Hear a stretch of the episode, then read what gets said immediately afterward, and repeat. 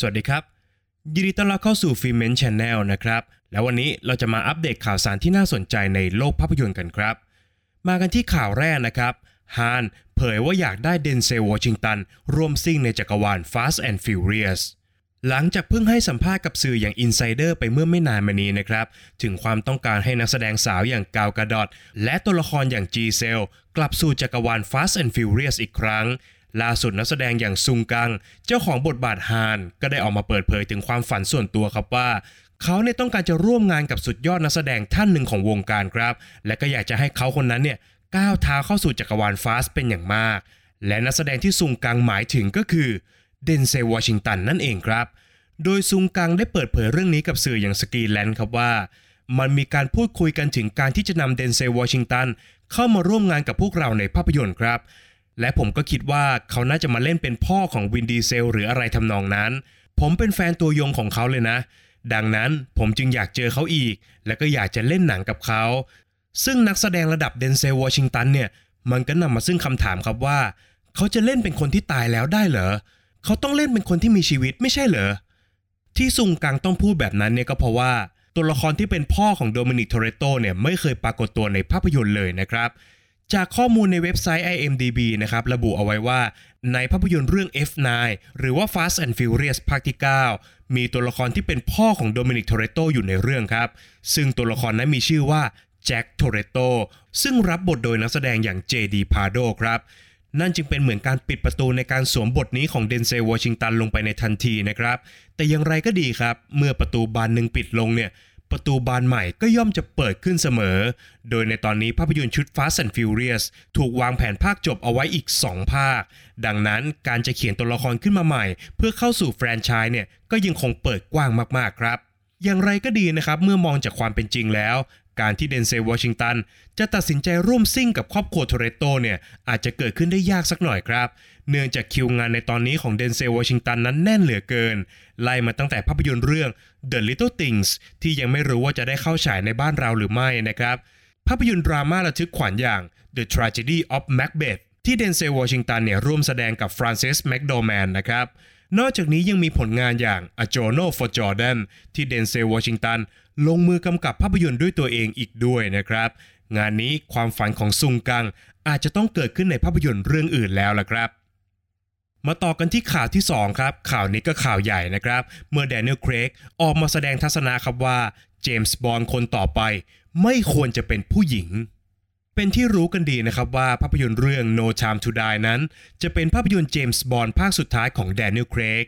โดย No Time to Die เป็นภาพยนตร์ภาคที่ 25 ของสายลับรหัส 007 ครับ นอกจากแดเนียล เครกในบทเจมส์บอนด์แล้ว ยังสมทบด้วยทัพนักแสดงคุณภาพอีกมากมาย ไม่ว่าจะเป็นลามิมาเล็กแอนนาเดออามาสลีอาเซดู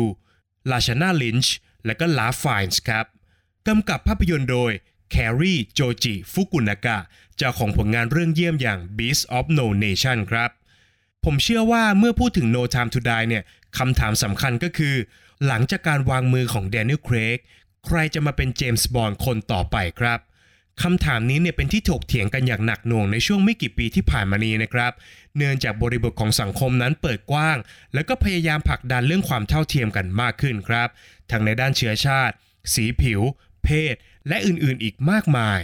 กลับกันครับ ตัวละครอย่างเจมส์บอนด์แสดงนำโดยนักแสดงชายผิวขาวมาโดยตลอดนะครับ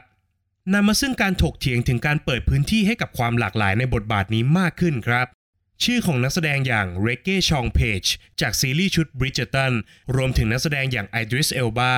ก็โผล่ขึ้นมาในฐานะตัวเต็งในการก้าวเข้ามารับบทนี้ครับ ในขณะที่นักแสดงชาวอังกฤษผิวขาวอย่างทอมฮาร์ดีทอมฮิดเดิลสตัน เจมส์นอร์ตันรวมไปถึงเฮนรี่คาวิลก็ถูกมองว่าเหมาะสมสำหรับบทบาทนี้เช่นเดียวกันครับ อีกหนึ่งแง่มุมนะครับที่อาจจะพลิกโฉมตัวละครสายลับอย่างเจมส์บอนไปอย่างสิ้นเชิงก็คือ การเปลี่ยนนักแสดงนำให้เป็นเพศหญิงแทนครับโดยมีข่าวลือออกมาเหมือนกันนะครับว่า นักแสดงสาวอย่างลาชานาลินช์ซึ่งร่วมแสดงใน No Time to Die ด้วยนั้น อาจจะถูกวางตัวให้เป็นสายลับ 007 คนต่อไปครับ ระหว่างที่นักแสดงเจ้าของบทเจมส์บอนด์คนล่าสุดอย่างแดเนียลเครกกำลังให้สัมภาษณ์กับสื่ออย่าง Radio Times นะครับ เขาได้ถูกถามถึงประเด็นนี้ครับว่า คุณเห็นด้วยกับความหลากหลายของนักแสดงที่จะมารับบทเจมส์บอนด์คนต่อไปหรือไม่ ซึ่งคำตอบของแดเนียลเครกก็น่าสนใจทีเดียวครับ โดยแดเนียลเครกได้ตอบเอาไว้ว่าคำตอบมันง่ายมากเลยนะ แน่นอนว่ามันควรจะมีพื้นที่ที่ดีกว่านี้สำหรับผู้หญิงและก็นักแสดงผิวสี แต่ทำไมผู้หญิงถึงต้องมาเล่นเป็นเจมส์บอนด์ด้วยล่ะ ในเมื่อมันควรจะมีบทที่ดีพอๆกับเจมส์บอนด์แต่เป็นบทสำหรับผู้หญิงเท่านั้นนับเป็นช่วงเวลาแห่งการเปลี่ยนผ่านที่สำคัญมากจริงๆนะครับสำหรับบทสายลับเจ้าเสน่ห์อย่างเจมส์บอนด์แน่นอนครับว่าความคิดของแดเนียล เครกก็เป็นหนึ่งในแง่มุมที่น่าสนใจ ซึ่งก็อาจจะตรงใจกับผู้ชมหลายต่อหลายท่านนะครับ แต่แน่นอนครับว่าผู้ชมฝั่งที่ต้องการจะเห็นความเปลี่ยนแปลงก็มีอยู่ไม่น้อยเช่นกันนะครับ โดยสิ่งที่เราทุกคนต้องยอมรับก็คือ ทุกการตัดสินใจนั้น ย่อมมีทั้งคนเห็นด้วยและก็คนเห็นต่างเสมอ หากทุกท่านยังจำได้นะครับ วันแรกที่นักแสดงอย่างแดเนียล เครกถูกประกาศครับว่าจะมารับบทเป็นเจมส์บอนด์ก็เต็มไปด้วยกระแสต่อต้านแบบสุดๆ เลยทีเดียวนะครับ แต่หลังจากที่ Casino Royale ออกฉายแดเนียล เครกก็สามารถพิสูจน์ตัวเอง และก็กลายเป็นเจมส์บอนด์ที่ดีที่สุดคนหนึ่งได้เลยเช่นเดียวกันครับ ดังนั้นคำถามที่ว่าใครจะมาเป็นเจมส์บอนด์คนต่อไปนั้น คงต้องรอติดตามกันไปยาวๆเลยทีเดียวครับ